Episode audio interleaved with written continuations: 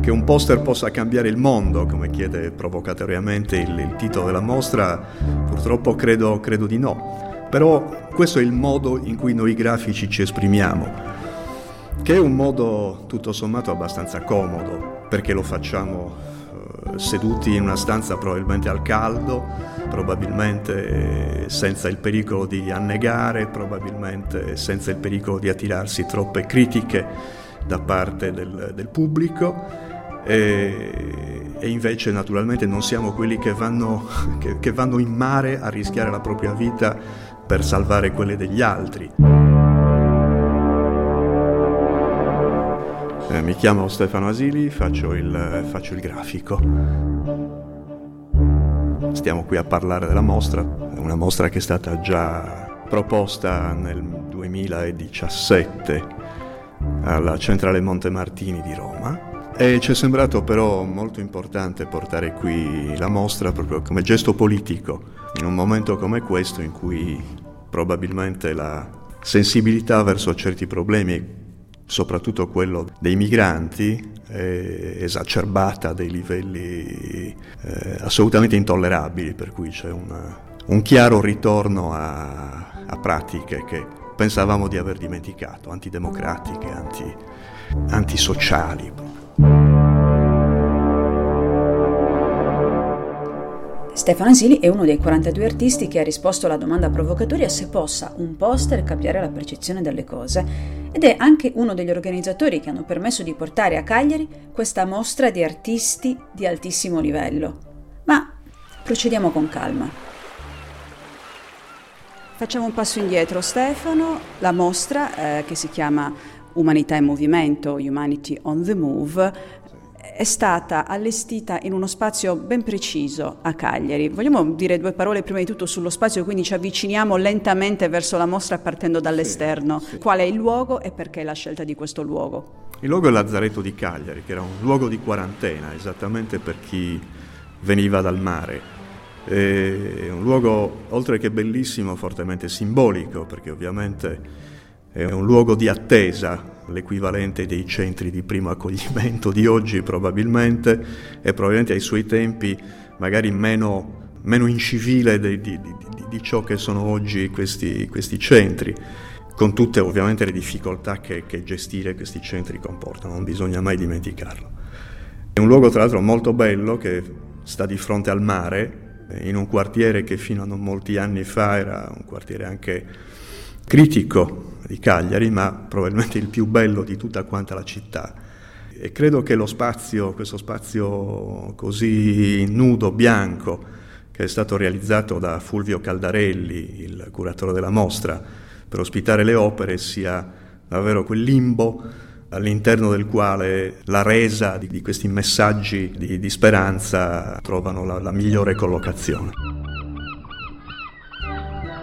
Umanità in movimento, Humanity on the Move, è la mostra di cui stiamo parlando con eh, Stefano Asili, mostra che è stata inaugurata il primo novembre e che rimarrà aperta fino a domenica 18 novembre a Lazzaretto. Siamo qua nel tuo studio per comodità, perché qua abbiamo la tranquillità di analizzare i poster che sono esposti alla mostra e, e ti chiedo di fare una visita guidata privata. Facciamo? Sì, sì, sì, volentieri, allora, volentieri. Apriamo il catalogo che tra l'altro devo dire è un fantastico poster che io mi appenderò in casa perché è veramente meraviglioso. Ha qua i poster che sono esposti appunto nelle sale del Lazzaretto. Da dove cominciamo Stefano e perché?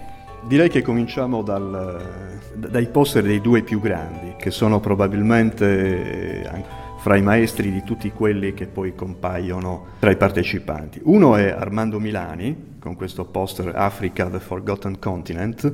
Eh, spiegare un attimo per le persone che ci ascoltano da casa, è un poster completamente nero con le parole Africa, the Forgotten Continent, in grigio e poi tutte le T di questa frase sono delle croci bianche. Sì, indipendentemente dal fatto che la croce sia ovviamente un riferimento nostro, è abbastanza universale da far capire esattamente il messaggio, cioè tutto, praticamente questo, questo cimitero che si forma sul campo del manifesto esprime molto bene l'indifferenza nei, nei, confronti di un continente che ha insomma, dei, dei, problemi spaventosi e, e che è totalmente antistorico pensare che non diventerà forse il più grande continente dei prossimi decenni. Come qualcuno ha detto, pensare di, fir- di fermare le migrazioni con dei provvedimenti di qualche tipo significa in qualche modo andare contro la storia, è come fermare uno tsunami con una, con una racchetta da tennis. Il prossimo che mi indichi tra questi meravigliosi... Milton Glaser, con, con, con, gli aquiloni, su ogni aquilone è scritta la parola freedom.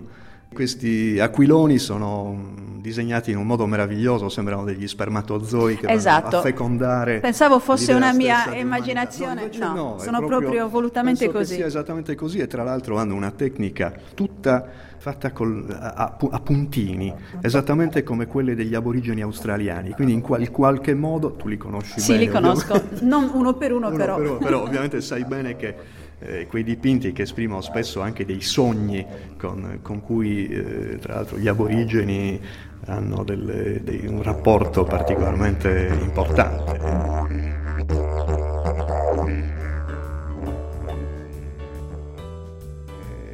Questo con, con, queste tre grandi frecce, eh, diciamo nello stile del Bauhaus, di, queste, di questo modernismo spinto.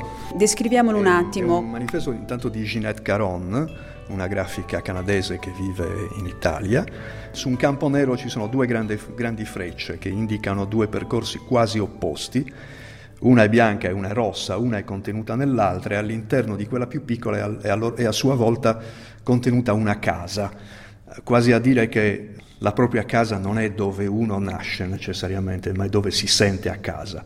Quindi questa casa può variare, può essere una destinazione nomade, può essere una radice che uno sente, ma anche una radice che uno sente di voler tagliare. Quindi non...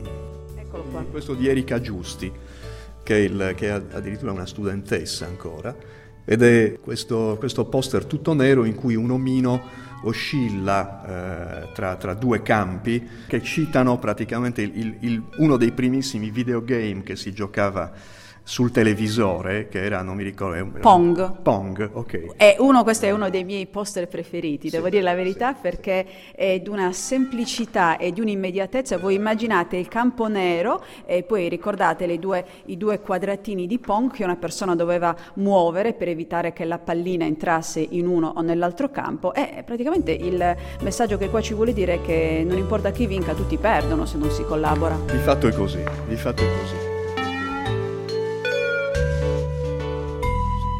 Eh, Alessio Cosma, un altro, un altro, sicuramente piuttosto giovane, e, applica delle medaglie al valore su un salvagente, su un salvagente usato, un po' con quella tecnica tristemente ironica usata per esempio da Enrico Bai nei suoi manifesti dei generali.